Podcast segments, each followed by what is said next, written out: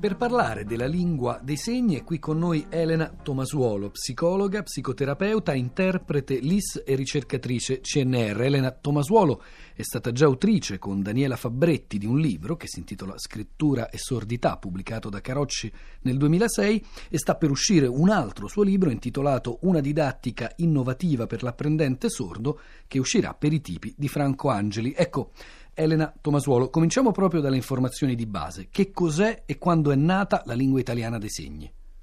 E intanto volevo iniziare col dire che nonostante l'acronimo sia LIS, eh, in realtà non è lingua italiana dei segni, bensì lingua dei segni italiana e questo è importante dirlo perché è la lingua dei segni che appartiene alla nazione italiana e non eh, la lingua italiana che viene trasposta in segni.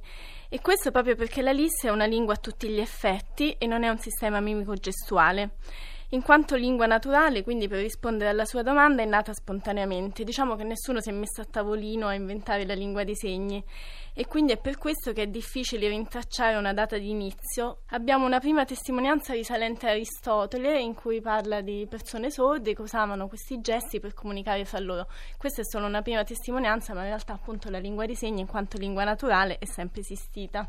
Ovviamente la lingua dei segni italiana ha una sua grammatica, una sua specifica sintassi. Sì, la lingua dei segni italiana è una lingua a tutti gli effetti, quindi ha una sua grammatica, una sua sintassi, un suo lessico.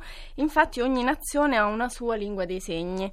Spesso mi viene chiesto, ma perché ogni nazione ha la sua lingua dei segni? Non sarebbe più comodo che tutte le persone sorde potessero parlare la stessa lingua dei segni? Sì, sarebbe più comodo, rispondo io, come sarebbe più comodo che anche tutte le lingue vocali certo, fossero... Che parlassimo tutti in esperanto, così avremmo certo, risolto un problema. Sarebbe sicuramente più comodo, ma così non è perché in quanto lingua naturale ogni nazione, insomma, diciamo ogni luogo sulla Terra ha sviluppato nel corso degli anni una propria lingua dei segni, che quindi ha delle caratteristiche strutturali autonome, grammaticali, sintattiche e lessicali. Tra l'altro l'esperanto è una lingua artificiale a differenza della lingua dei segni, ma appunto quali sono i tratti che caratterizzano la lingua dei segni italiana da le lingue dei segni di altri paesi? Allora, il tratto più distintivo sicuramente è il lessico fra, una, fra, le diverse lingue dei segni, però a parte il lessico poi è proprio la struttura che è diversa da lingua dei segni a lingua dei segni.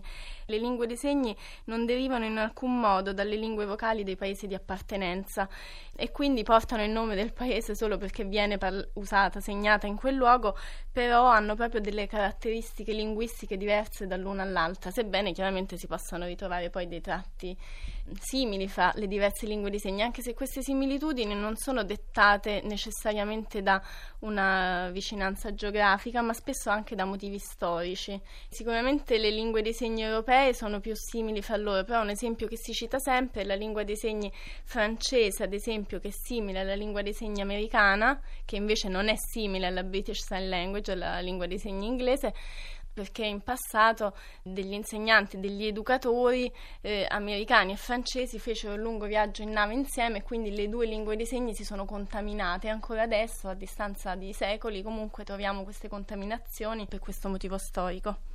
Quanti sono oggi all'incirca gli italiani che usano la lingua dei segni italiana? Allora, in Italia l'incidenza di sordità infantile grave o profonda è stimata intorno a 1 su 1000 bambini all'incirca e quindi le persone sorde sono circa 70.000.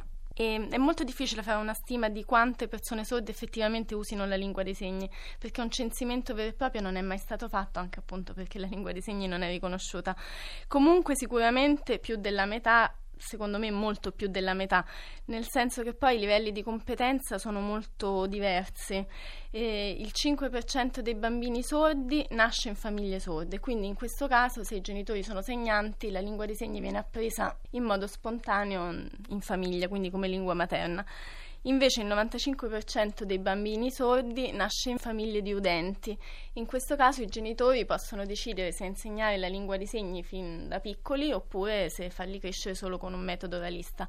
Molti di questi bambini però crescendo, diventando ragazzi, adolescenti e poi adulti comunque entrano in contatto con la lingua dei segni. A proposito invece di non sordi che conoscono e usano la lingua dei segni, ecco quanto è diffuso quello che se non sbaglio si chiama il bilinguismo da questo punto di vista nella realtà italiana?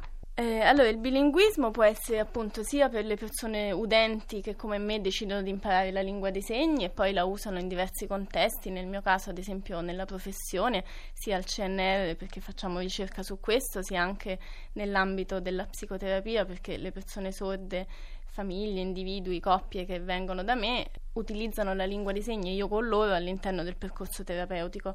Quindi sia persone udenti che conoscono la lingua dei segni e la usano laddove è necessario, sia bambini sordi che mm, conoscono sia la lingua italiana sia la lingua dei segni, perché ci tengo a sottolinearlo, quando si parla di lingua dei segni non si pensa mai alla lingua dei segni come unica lingua, ma sempre in modo addizionale rispetto alla lingua vocale, quindi un bambino sordo che conosce la lingua dei segni conoscerà sicuramente anche la lingua vocale e poi a seconda delle circostanze potrà scegliere se usare l'una o l'altra.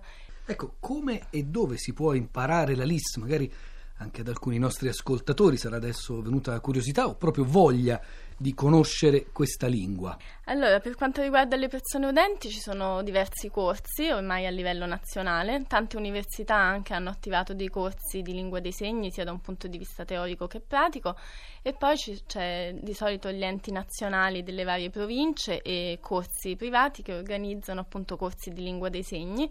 E devo dire che le persone udenti che frequentano i corsi ormai sono sempre di più, alcuni semplicemente perché sono incuriositi e interessati a questa lingua, altri perché ne vedono uno sbocco lavorativo che effettivamente c'è nell'assistenza dei bambini sordi a scuola o in determinate professioni che si possono svolgere anche grazie all'utilizzo della lingua dei segni. Elena Tomasuolo, lei faceva riferimento prima al fatto che manca un riconoscimento ufficiale per la LIS. A che punto è il percorso parlamentare di riconoscimento della lingua dei segni italiana?